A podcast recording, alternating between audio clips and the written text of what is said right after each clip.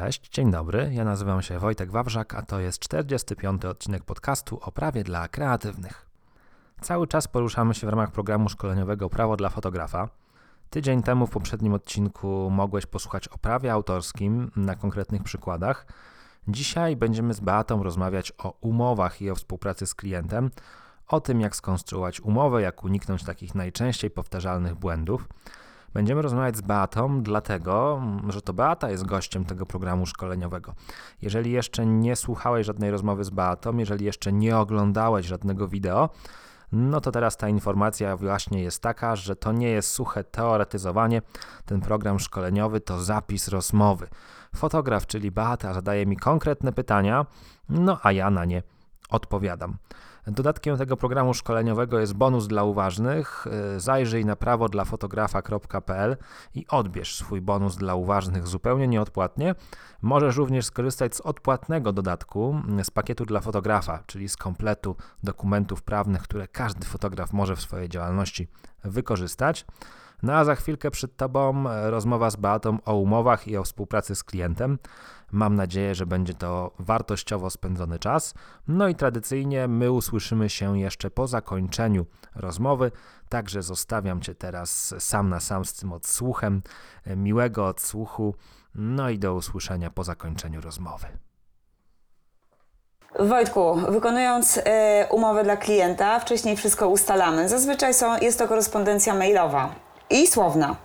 Powiedz mi, czy, są, czy widzisz jakieś zagrożenia dla fotografa, czyli dla mnie, nawiązującego w taki sposób kontakt i w taki sposób y, umawiającego, do, dogadującego szczegóły z klientem? Co, dla Ciebie najważniejsze zagrożenie to myślę jest płatność. Chyba, że płaci, chyba, że pracujesz w modelu płatności z góry. Jeżeli pracujesz w modelu płatności z góry, to tak naprawdę więcej zagrożeń jest dla klienta niż dla Ciebie, ale w sytuacji, w której no, dostajesz wynagrodzenie po wykonanej sesji, i po obróbce no, zagrożeń jest dużo więcej, dlatego że raz klient może twierdzić, że zdjęcia zostały wykonane z wadami, mają jakieś usterki, bo mu się nie podoba tło, bo mu się poza nie podoba, bo mu się retusz nie podoba i będzie kwestionował, że to są usterki. Nie masz umowy, więc w umowie nie masz jasno sprecyzowane, jakie miały być te zdjęcia. Nie masz takich stosownych oświadczeń, jakie w umowach się odbiera po to, żeby zabezpieczyć się na wypadek takich sytuacji, jak na przykład, że akceptuje Twój styl pracy, zapoznał się z Twoim portfolio, wie, jak te zdjęcia mogą wyglądać etc. No i masz taki w ogóle niepewność co do tego, jak ta współpraca ma wyglądać, bo dzisiaj w mailach jest tak, a za tydzień zmieni się koordynator działu i okaże się, że już jest zupełnie inaczej. I ty będziesz próbować się powoływać na jakieś wcześniejsze ustalenia, a spotkasz się z taką agresywną reakcją drugiej strony.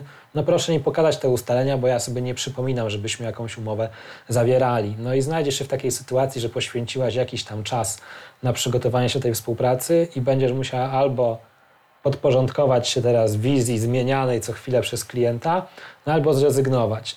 Natomiast kiedy przygotujesz sobie taką umowę wcześniej, to jesteś w stanie te wszystkie czarne scenariusze przewidzieć, no i wprowadzić procedury postępowania w ramach tych scenariuszy. Co się stanie, jak klient zmieni zdanie, co się stanie, jak będzie chciał zmienić miejsce, jak będzie chciał zmienić termin sesji, czy może zmienić ten termin, kiedy może zmienić, jak możecie się porozumieć.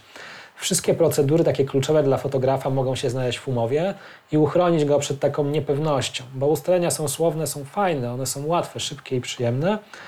Bardzo często generują jednak problemy, nawet jak na początku wszystko układa się pięknie. Czyli y, sam mail niekoniecznie jest umową wiążącą w postaci elektronicznej, a jedynie mail z załącznikiem umowa. To też jest zbyt daleko posunięty wniosek. Mail też może być umową, zależy jak ten mail jest spisany i co się w nim znajduje. Natomiast problematyczne są kwestie dowodowe, bo nikt nie kwestionuje, że można zawrzeć umowę przez maila. Natomiast weź pod uwagę, że często te ustalenia rozłożone są w czasie i masz na przykład teraz korespondencję mailową przez, przez miesiąc prowadzoną, no i złóż teraz z tego przebieg tej współpracy. Odkodowanie teraz zobowiązań stron jest dużo trudniejsze. W sytuacji, w której dochodzi do sporu, i ktoś miałby z zewnątrz rozstrzygnąć ten konflikt, czytaj sąd, no będziesz miała dużo więcej problemów, żeby wykazać realnie, na co się umówiliście. Jeżeli masz dobrze skonstruowaną umowę, to nawet kontrahentowi pokazujesz. No słuchaj, spójrz paragraf 5 ustęp 4 mówi wyraźnie, co się w takiej sytuacji dzieje. No tego się trzymajmy. Przychodzi do kwestii postępowania sądowego, sąd też patrzy na umowę, jest w stanie porównać, co miało miejsce, jak miało mieć miejsce. Oczywiście można wszystkie te ustalenia zawrzeć w mailu, jasne, tylko pytanie, jak często realnie, faktycznie będziesz w stanie tak precyzyjnie skomunikować się z drugą stroną i jeszcze otrzymać od niej wszystkie potwierdzenia od osób decyzyjnych. Bo potem często spotkasz się również ze stwierdzeniem, że no dobra, no to pisała pani Gosia, ale pani Gosia to w sumie jest asystentką prezesa, ona nie ma takich kompetencji. Prezes ma inną wizję. No a jednak przy zawieraniu umowy y, możesz sprawdzić reprezentację stron. Jeżeli umowę zawiera osoba umocowana, no to tych zasad się trzymasz. Już nie ma teraz mowy, że pani Gosia z działu kadr powiedziała tak. No co więcej, w umowie jest miejsce, żeby przewidzieć, kto konkretnie może jakie decyzje podejmować. Żebyś też miała jasność, kto cię prowadzi w tej współpracy. A nie, że raz kontaktuje się pani Gosia, czasem pani Marzena, a czasem pan Andrzej coś wrzuci i w sumie każdy ma inną wizję i ty już nie wiesz, co z tym zrobić. A czy y, umowa zawierana na odległość, czyli drogą elektroniczną, y, czy z nią są związane jakieś dodatkowe uprawnienia y, dla klienta? No bo tak jak na przykład kupujemy jakieś produkty przez internet, no to ci klienci kupujący przez internet produkty mają dodatkowe uprawnienia. Czy tak samo może być z umową na wykonanie usługi fotograficznej? No niestety tak. Niestety tak i to jest częsta sytuacja, która fotografów zatrważa, dlatego że taki sprytny, roszczeniowy klient-konsument może ci narobić sporo brudu, ponieważ on stwierdzi, że zawarł tą umowę na odległość, znajduje do niego zastosowanie ustawa o prawach konsumenta. Ustawa o prawach konsumenta daje mu prawo do odstąpienia od umowy w ciągu 14 dni, ale pod warunkiem, że poinformujesz go, że ma prawo do odstąpienia od umowy. Jeżeli go nie poinformowałeś przy zawieraniu umowy, że on ma prawo do odstąpienia od umowy, to może od tej umowy odstąpić w ciągu dwóch lat. W związku z tym on realizuje właśnie swoje konsumenckie prawo do odstąpienia od umowy i radzi ci się do tego podporządkować, bo w przeciwnym razie zwróci się do Urzędu Ochrony Konkurencji i Konsumentów. W związku z tym, jeżeli my zawieramy umowy na odległość z konsumentami, e, no to warto mieć pod to odpowiednie dokumenty, w których zrealizujemy te wszystkie obowiązki ciążące na nas, jako teoretycznie tej mocniejszej, bardziej profesjonalnej stronie, w stosunku do tego biednego i zawsze pokrzywdzonego konsumenta. Czyli musimy go poinformować, że ta umowa jest zawierana w taki sposób, on ma takie uprawnienie, może nie odstąpić w ciągu 14 dni, chyba że wyrazi zgodę, że ma być sesja zrobiona szybciej i ty ją wykonasz, wtedy nie będzie mógł odstąpić. I szereg różnych innych dziwnych wymogów z ustawy o prawach konsumenta. I tę sekcję podsumujmy tak, że mm, e, jeżeli zawierasz umowy z osobami prywatnymi przez maila, przez stronę internetową, przez Facebooka, czy w jakikolwiek inny sposób na odległość, bez spotkania fizycznego i podpisania umowy, będzie to traktowane jako umowa na odległość i trzeba uważać, bo konsumenci są coraz bardziej sprytni, a jak robi się problem, to zawsze szukają kruczków, które im pomogą, a bez problemu je znajdą i utrudnią ci życie. E, To teraz chciałam dodać coś od siebie. Naprawdę? No. Możesz, nawet nie wiedziałam o tym. Przecież ja wszystkie umowy zawieram przez, przez internet na odległość. No ale konsumenci mało o tym wiedzą, szczerze Ale mówiąc. będą wiedzieć coraz więcej z czasem, przecież będą się wiesz, Nie no, informowywać, nie? jak im przyjdzie, wiesz, odwołać termin wesela, bo, e, bo COVID, to, To- pierwsze, pierwsze co, to zaczną szukać, jak mogą się z tego wyplątać. No. Ja pierdzielę. Dobra, no to dalej. Yy, Wracając do samej realizacji umowy, a co w przypadku, jeśli klient na przestrzeni czasu, która yy, jest od momentu zawarcia umowy do momentu wykonania zlecenia, klient powoli, powoli w każdym kolejnym mailu, czyli tej korespondencji ze mną, zaczyna zmieniać warunki umowy. Jak można się przed tym yy, ustrzec? No i co mogę z tym zrobić, jeżeli już to ma miejsce? No właśnie to jest trochę pytanie związane z tym, czy umowa elektroniczna, czy umowa na piśmie. Elektroniczna ma to do siebie, że to jest trochę psychologicznie inaczej działa na klienta. Jak klient wymienia z tobą maile, to on ma takie poczucie, a no to jak mi przyjdzie coś do głowy, to ja znowu napiszę maila, na pewno Beata jest elastyczna, to się dogadamy. No i dopóki jest elastyczna, to jest fajnie, ale jak już y, to, co on proponuje, w twoją elastyczność godzi, jest nieakceptowalne, tak. to nagle jest święte oburzenie, no jak to? Przecież zawsze tak mailowo się ustaliliśmy. On mógłby nawet się pokusić o argumentację, że no przecież y, taki jest zwyczaj u nas przyjęty, że my sobie te warunki współpracy aneksujemy mailowo. Więc w związku z tym, jeżeli mamy umowę, to my wyraźnie w tej umowie wskazujemy, wszelkie odstępstwa od tej umowy, wszelkie zmiany, procedury, terminy mogą być aneksowane wyłącznie w formie formalnego porozumienia. No i wtedy, jeżeli się zgadzamy, takie porozumienie z klientem zawieramy. Jeżeli się nie zgadzamy, nie zawieramy. Ale nadal nie rozwiąże to nam problemu w sytuacji, w której nie mamy chociażby częściowych pieniążków już teraz przy sobie. Bo w sytuacji, w której klient e, jeszcze nam nic nie zapłacił, chce zmienić warunki współpracy, my się nie zgadzamy, a klient mówi, a to sobie nie zgadzaj się. Ja już rezygnuję, znajdę sobie innego, który jest bardziej elastyczny. No i owszem, masz prawo e, domagać się, żeby on wykonał tę umowę, żeby się stawił na sesji, żeby ci zapłacił, Ale to jest trochę tak jak w takiej suchej anegdotce mojego dziadka pod tytułem Co ma żołnierz do chleba. No ma prawo. I tyle w temacie. Mm, e, Więc jednak e, przynajmniej element wynagrodzenia z góry, nawet w tych relacjach takich, które się wydają super, och, ach, przyjemne na początku, jest przydatny.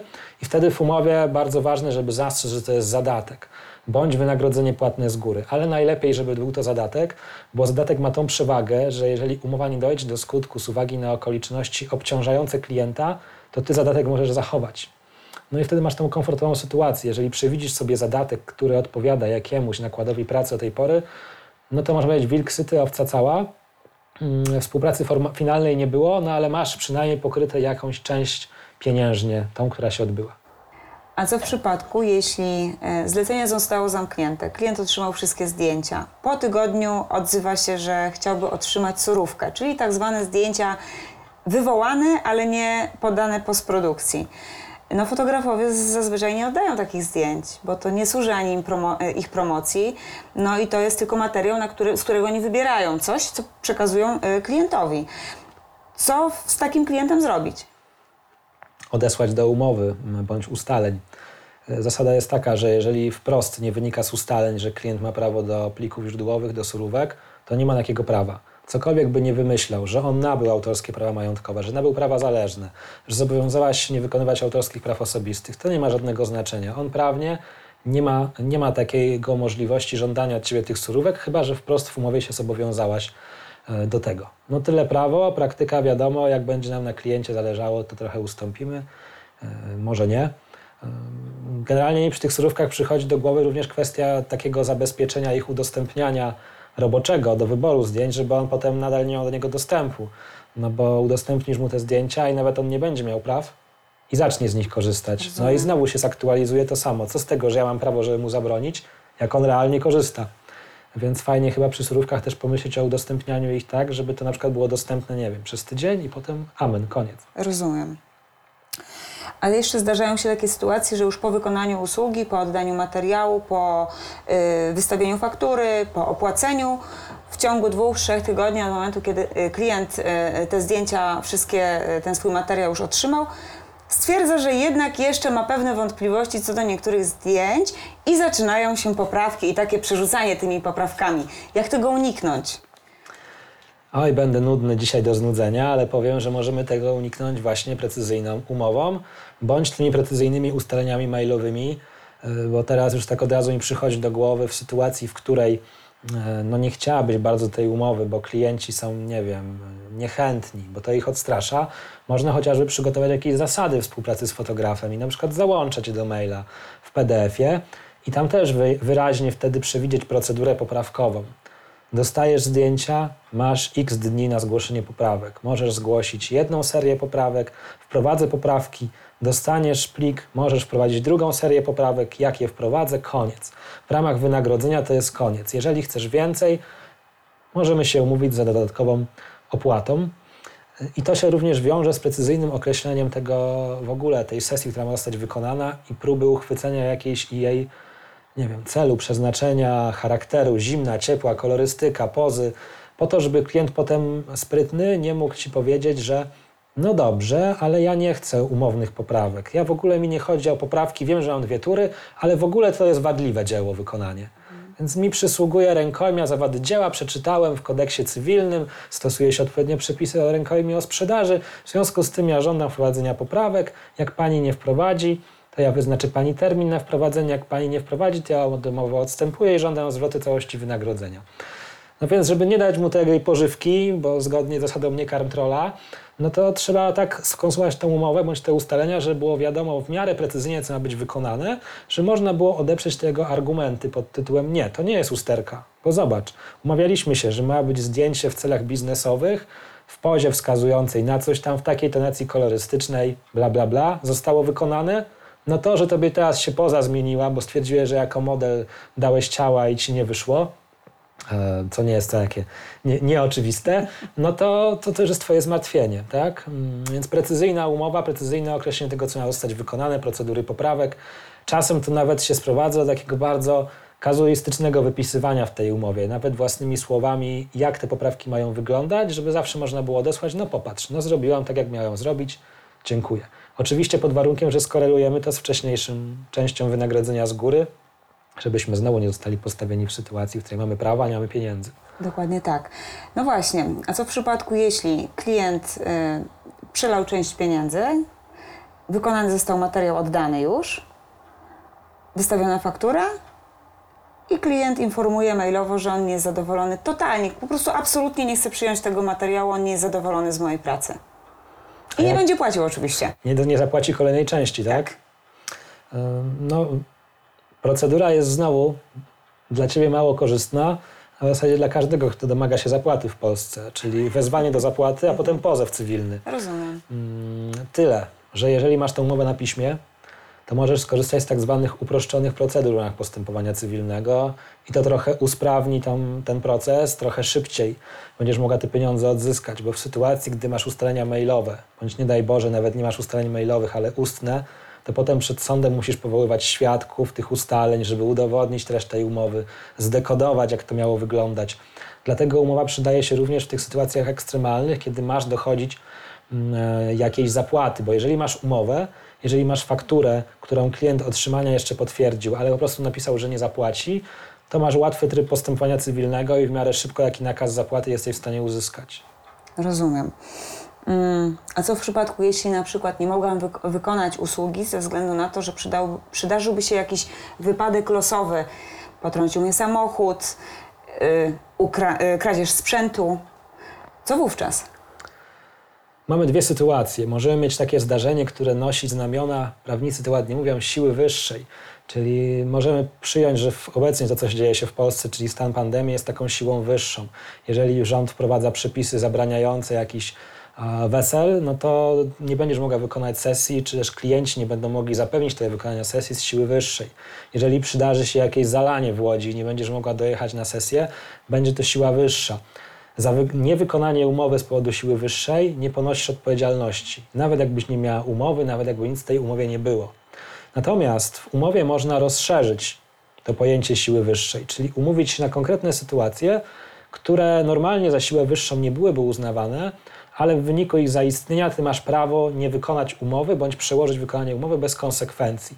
Na przykład choroba osoby najbliższej, śmierć osoby najbliższej, czy jakiś własny uszczerbek na zdrowiu czy jakiekolwiek inne sytuacje, które ci przychodzą do głowy, które mogłyby storpedować Twoją pracę, bo masz takie doświadczenia. Wtedy możesz przewidzieć w umowie, że strony rozumieją takie sytuacje również za siłę wyższą i łączą te, ten brak odpowiedzialności za niewykonanie umowy również z takimi okolicznościami. No więc znowu, jeżeli my odrobimy tą pracę na pierwszym etapie, zanim coś się wydarzy, przewidzimy ten czarny scenariusz w umowie, i potem on się rzeczywiście ziści, no to my wyciągamy tę umowę i wiemy, że jesteśmy chronieni. To jest trochę jak z ubezpieczeniem. Tysiąc razy ci się nie przyda, a ten tysiąc pierwszy się przyda i okaże się, że uratuje ci sporo nerwów i pieniędzy. To prawda. A co w przypadku, jeśli klient z niewiadomych powodów, bez podania przyczyny, zrezygnuje z zamówienia, które dokonał w drodze umowy pisemnej, mailowej? Pisemnej mailowej, czyli Pisemnej, elektronicznej. Czyli elektronicznej, tak. Musimy sesję, czyli zlecenie na wykonanie sesji, myślę, że traktować jako umowę o dzieło, bo jednak masz osiągnąć konkretny rezultat określony przez strony. W związku z tym mamy przepisy dotyczące odstąpienia od umowy o dzieło. Jest możliwość odstąpienia od umowy o dzieło przez zamawiającego przez cały okres, dopóki dzieło nie zostanie wykonane, z tym ważnym ale, że on jest zobowiązany wtedy zapłacić wynagrodzenie należne wykonawcy, jedynie może pomniejszyć o to, co wykonawca zaoszczędził, nie wykonując dzieła. Ale to nie jest tak, że on może sobie odstąpić i zostawić cię z niczym. Ym, No generalnie procedura taka prawna w tym wypadku wygląda tak, że klient najczęściej pisze do ciebie, rezygnuje z sesji. Dziękuję. Tak. No i teraz jest pytanie, co dalej z tym zrobić? No bo czy traktować to jako w ogóle odstąpienie od umowy? Bo na przykład, gdybyś poszła z taką sprawą do sądu, to mail klienta pod tytułem rezygnuję z sesji, dziękuję, prawdopodobnie nie zostałby w ogóle uznany za skuteczne odstąpienie od umowy, pod warunkiem, że miała być w umowie przewidzianą formę na oświadczenie o odstąpieniu od umowy. Czyli byś sobie wskazała, że drogi kliencie, jeżeli chcesz odstąpić od umowy, musisz złożyć oświadczenie w formie pisemnej i wysłać je do mnie, chyba że dopuścisz maila. No to okej. Jeżeli klient skutecznie nie odstąpił od umowy, ta umowa obowiązuje. Ty byłaś w gotowości wykonać sesję, więc żądasz zapłaty wynagrodzenia, a co więcej, żądasz odszkodowania za to, jaką szkodę poniosłaś poświęcając swój czas, dojeżdżając, kompletując ekipę, odrzucając inne zlecenia. Więc formalnie oczywiście masz możliwość dochodzenia takich roszczeń przed sądem, tylko znowu masz prawo, jeszcze musisz je wyegzekwować. No niemniej jednak uprawnienie masz.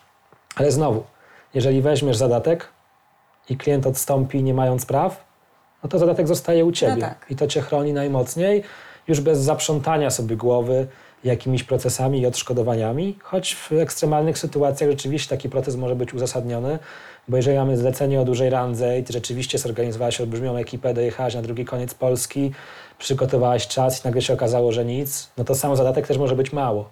Więc w takiej sytuacji dochodzenie roszczeń będzie zasadne. I przy dobrze skonstruowanej umowie jest to jak najbardziej możliwe i każda kancelaria taki proces poprowadzi. Rozumiem. Mm, I teraz takie pytanie dotyczące sytuacji, które często mi towarzyszą, czyli jest zlecenie, wykonuję to zlecenie, yy, robię zdjęcia, a w tak zwanym międzyczasie yy, wykonuję na terenie, który klient mi zaoferował do robienia zdjęć, yy, zdjęcia do swojego prywatnego projektu. Prywatnego projektu, który będę wykorzystała do promocji swojej działalności fotograficznej. Czy ja mogę coś takiego robić? Oczywiście bez zakłóceń dla yy, pracy dla klienta, tak? To jest jakby najważniejsza sprawa, no, a w międzyczasie sobie robię coś tam jeszcze. W pierwszej kolejności powiedziałbym, że warto ustalić to z klientem przed przystąpieniem do realizacji, czy to w umowie pisemnej, czy też jak to nazwałaś fajnie, pisemnej, e, mailowej. E, po prostu warto wskazać, że bierzesz pod uwagę taką ewentualność, oczywiście właśnie z brakiem negatywnego wpływu. Ale to jest jeden temat, czyli taki temat biznesowy, dogadania tego z klientem, żeby on nagle nie był zaskoczony, hej Beata, a co ty tam robisz na tym balkonie? Bo w Rozumiem. sumie to ja nie bardzo wiem. E, To jest temat biznesowy, ale temat prawny. Co na tych zdjęciach się znajdzie? No bo jeżeli na tych zdjęciach znajdą się, nie wiem, backstage'owe ujęcia, które zrobisz klientowi malującemu się do zdjęć i potem sobie je wrzucisz do portfolio i on zajrzy i no wiesz Beata, tak nie do końca myślałem, że będę malujący się przed lustrem w internecie dostępny. No nie ustaliłaś tego ze mną. No to masz już problem, bo na rozpowszechnianie wizerunku musisz mieć zgodę, tym bardziej nazwijmy w jakiejś sytuacji dla mężczyzny No tak. intymnej. Tak, ale jeśli to na przykład będą jakieś detale pomieszczenia, nie wiem, część ogrodu, ale prywatnego ogrodu. No właśnie naciskiem na prywatnego, bo y, nieustalenie tego z klientem może w pewnym momencie doprowadzić do tego, że on wy, wystąpi od ciebie z takim stwierdzeniem, że to, co robisz, godzi w jego tak zwany mir domowy, e, jak to się ładnie w prawie nazywa, że takie poczucie prywatności, poczucie intymności, on nie do końca był przygotowany i nie życzy sobie, żebyś ty wykonywała zdjęcia jego prywatnej przestrzeni. No ma prawo do tego, jest jej właścicielem. No co więcej, trzeba też uważać na takie sytuacje, gdy no nie wiem, wyobrażam sobie, robimy sesję w jakimś takim domu rodziny zamożnej, tutaj na ścianie mamy jakiś arras, tutaj mamy coś, tutaj jakiś utwór, to to, o czym rozmawialiśmy w ramach e, pierwszego bloku poświęconego prawu autorskiemu, yy, no wykorzystanie tego utworu, który znalazł się w kadrze, tak? Czy rzeczywiście jest przypadkowe, czy może jest intencjonalne. Więc tych kwestii związanych z, z czasem wolnym w czasie pracy fotografa mm, trochę jest, natomiast moim zdaniem najważniejsze jest jasne ustalenie tego z klientem, żeby potem nie spotkać się właśnie z zarzutem, że no, mam tu zdjęcia wnętrza mojego, dlaczego ja swój dom oglądam w internecie? Dlaczego ja moją córkę robiącą sobie zupę oglądam w internecie? No, jeżeli przewidujesz taki użytek, to warto odebrać formalne zgody na coś takiego. Rozumiem. Dobrze, jeszcze chciałabym porozmawiać na chwilę o sesjach TFP. O, E, czyli tak, e, ja nie dostaję pieniędzy, ale za to mam zdjęcia modela, który również nie dostaje pieniędzy, ale ma zdjęcia moje, które otrzymuje, tak? Czy widzisz jakieś zagrożenie w, tak, w tego typu sesjach dla fotografa? no zagrożenie jest takie, że model się rozmyśli po miesiącu otrzymania zdjęć i powie, że on już nie chce dalej, żebyś rozpowszechniała jego zdjęcia. I co wtedy? No i to wtedy odwołujemy się do Waszych ustaleń i znowu od, do umowy. Yy, Z umową TFP no jest ten szczególny problem, że jest umowa nieodpłatna, więc trochę ciężej jest negocjować jej warunki. Szczególnie jak pokazujemy yy, modelce, która ma bezpłatnie pozować teraz dokument pod tytułem Wyrażam zgodę na rozpowszechnianie mojego wizerunku, zobowiązuję się, że zgody nie cofnę. Jak cofnę, zapłacę karę umowną milion złotych. No, generalnie słabo to wygląda, aczkolwiek jeżeli chcesz zabezpieczyć swoje interesy, to faktycznie trzeba postąpić w ten sposób. Może niekoniecznie straszyć karą umowną, no, w zależności kogo masz po drugiej stronie obiektywu, ale na przykład przewidzieć wprost w umowie. W przypadku, w którym modelka, model cofnie zgodę na rozpowszechnianie wizerunku, no ja wypowiadam w trybie natychmiastowym licencji na korzystanie z moich zdjęć. W związku z tym model nie może już z tych zdjęć dalej korzystać. No ty też z nich nie możesz korzystać, bo nie masz jego zgody, no ale nie jesteś postawiona w sytuacji, w której on ci cofnął zgodę, a dalej ma licencję, która na jego rzecz trwa. Rozumiem. Więc to jest jak gdyby zagrożenie dla fotografa, że on się napracuje wykona bezpłatnie sesję, a potem mu sprytny model cofnie tam zgodę, on zostaje z niczym, zdjęciami do, ze zdjęciami do archiwum, więc żeby się zabezpieczyć, no to po prostu trochę taki pies ogrodnika, skoro ja nie mogę, bo ty cofnąłeś, to ty też nie możesz, bo ja też cofam. Rozumiem. Czyli y, po cofnięciu takiej zgody rozumiem, że również takich zdjęć nie mogę wykorzystywać do własnego portfolio, Niestety nie. które na przykład nie jest udostępnione y, na stronach internetowych. Do własnego byś mogła, e, pod takim warunkiem, że ono by nie było w żadnym publicznie dostępnym miejscu, żebyś go nie okazywała klientom, żebyś go gdzieś tam nie... No, miałabyś jakieś portfolio wewnętrzne, a w zasadzie to wydaje się mocno, służące tak mocno teoretyczne, bo takie portfolio już nie jest portfolio, tylko szufladą po prostu. Rozumiem. Wojtku, a co jeśli znajoma poprosi mnie o wykonanie zdjęć y, jej dzieciaków do archiwum prywatnego, za które to zdjęcie nie wezmę ani złotówki? Po to jest moja koleżanka, które wykonam w swoim czasie wolnym, ale używając sprzętu fotograficznego podlegającego pod moją działalność. Y, Znajoma te zdjęcia będzie chciała publikować, domyślam się, na jakichś portalach społecznościowych. No i zaproponuje mi, że może mnie oznaczyć na tych zdjęciach jako osoba, która wykonała y, te zdjęcia dla niej. Co w takiej sytuacji? Czy ja powinnam takie zdjęcia wykonać bez żadnych konsekwencji prawnych albo skarbowych? Wiesz co, o konsekwencjach podatkowych porozmawiamy w bloku numer 3 poświęconym podatkom. Już teraz tylko zasygnalizuję, że tu będziemy mieli taki problem związany z nieodpłatnym świadczeniem, czy gdy realizujesz nieodpłatnie usługę, to mimo wszystko nie powinna być opodatkowana, ale zostawiając to na boku, porozmawiajmy sobie teraz o tej współpracy właśnie z tą Twoją koleżanką. No pierwsze pewnie wątpliwość Twoja, bo zasygnalizowałaś to wyraźnie, że na sprzęcie firmowym. Tak. Generalnie, jeżeli prowadzisz indywidualną działalność, to nie ma rozróżnienia sprzęt mojej firmy, a ja. W sensie firma to ja trochę. Rozumiem. Państwo to ja, jak kiedyś e, funkcjonowało to we Francji. Natomiast no nie, ma takiego, nie ma takiej przeszkody, żebyś sobie sprzęt firmowy, który wrzucasz w koszty, wykorzystywała w czasie wolnym. Tu w ogóle nie ma problemu. Z punktu widzenia praw autorskich też nie ma problemu, bo prawa autorskie zachowujesz ty. Tak naprawdę no, martwić powinna się koleżanka, bo jeżeli ona na przykład by przestała dochowywać tego wymogu oznaczania ciebie i tobie by się to nie spodobało, to mogłaby się jej zarzucić, że no, rozpowszechnia te zdjęcia niezgodnie z ustaleniami, w związku z tym albo usunie, albo jednak może zapłacić za tą sesję, w szczególności za to, że cię zobowiążesz, że nie będziesz się wykonywać prawa do autorstwa. Mm, No więc nie ma z taką sesją problemów e, prawno-autorskich.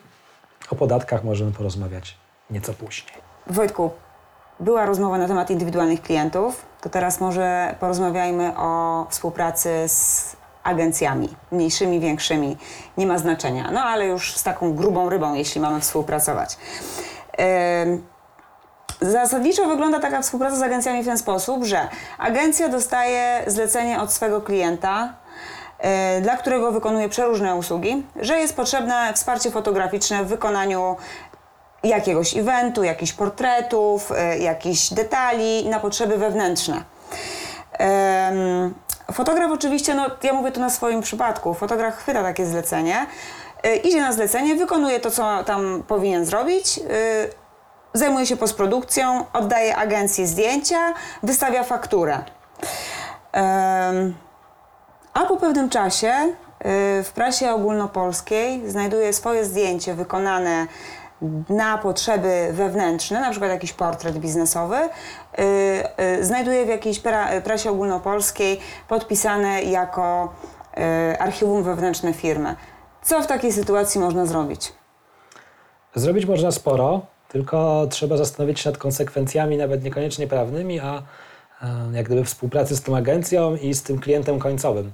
Bo najczęściej tego typu sytuacje wynikają z tego, że ten klient końcowy no, on w ogóle nie był świadomy, że ty nie byłaś świadoma, że on tak będzie wykorzystywał te zdjęcia, bo jemu agencja zapewniła, że wszelkie prawa ma możliwość eksploatacji nieograniczoną.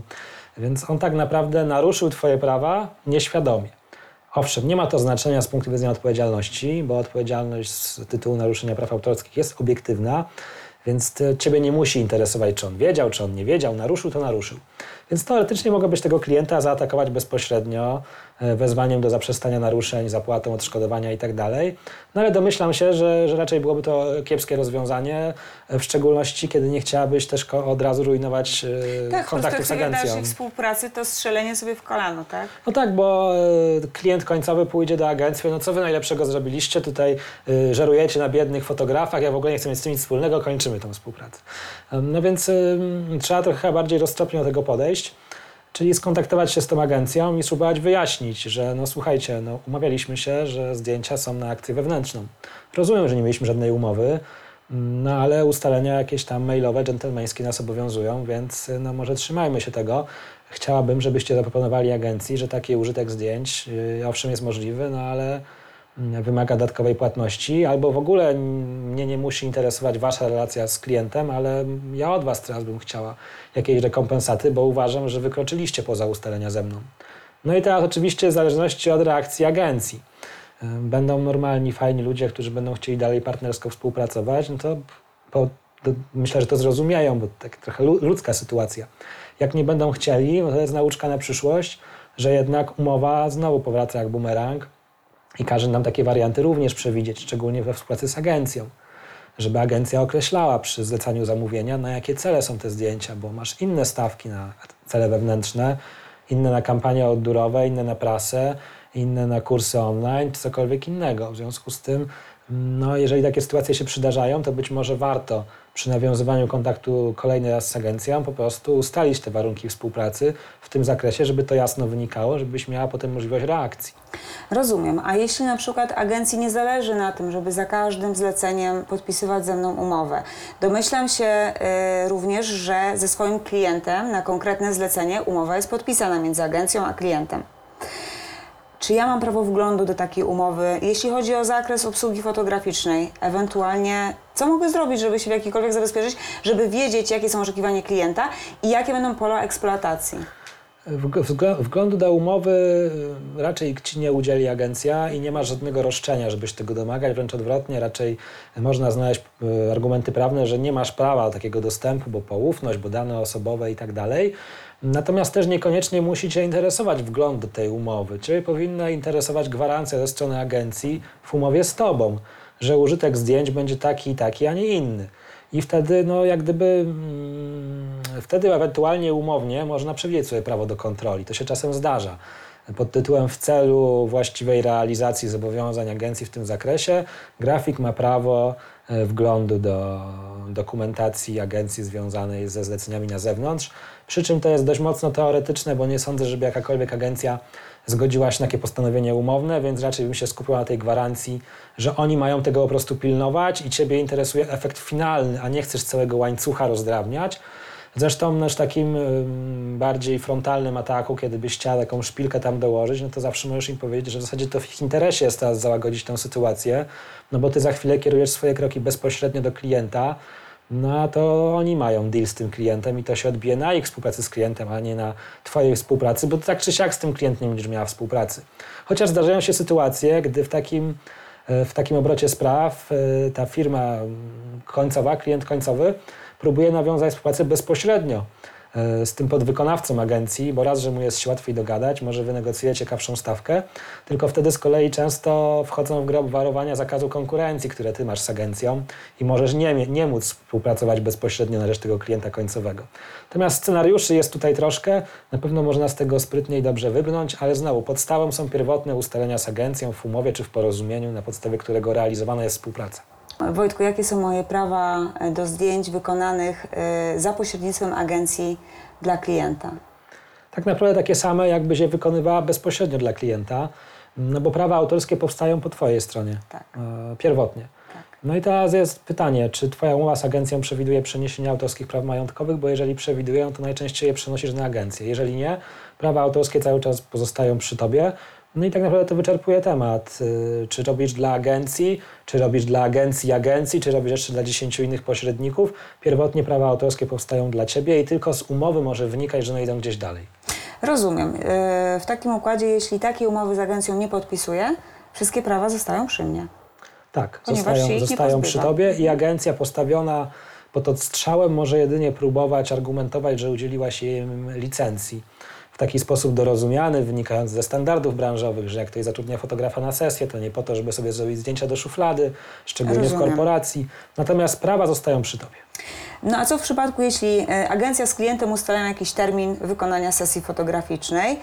E, Wszystkie informacje docierają do mnie za pomocą maila. E, W trakcie najbliższego miesiąca ten termin jest kilkukrotnie przekładany, po to, by ostatecznie nie doszedł w ogóle do skutku. Ja na ten termin mogę mieć zapytania ze strony innych agencji, innych klientów indywidualnych, którym odmawiam, ponieważ jestem zobowiązana tutaj jakimś wykonaniem e, sesji fotograficznej. Czy w takim wypadku mogę żądać czegokolwiek od agencji albo dochodzić do swoich praw? No, To jest dokładnie taka sama mm, sytuacja jak przy kliencie indywidualnym, który próbuje przerzucać terminy sesji czy odwoływać. Zasady są dokładnie te same.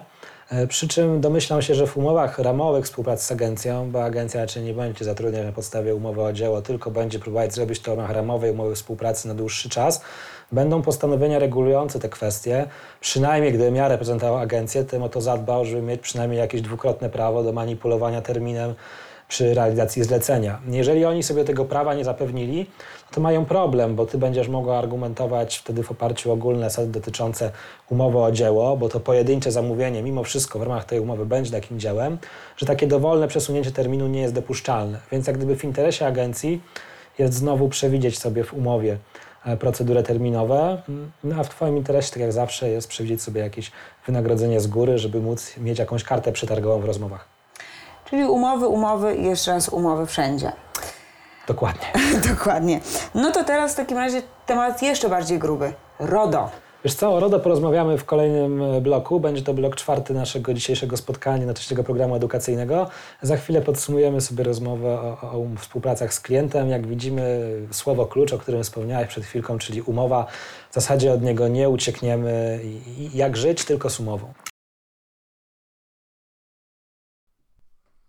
No i jak wrażenia?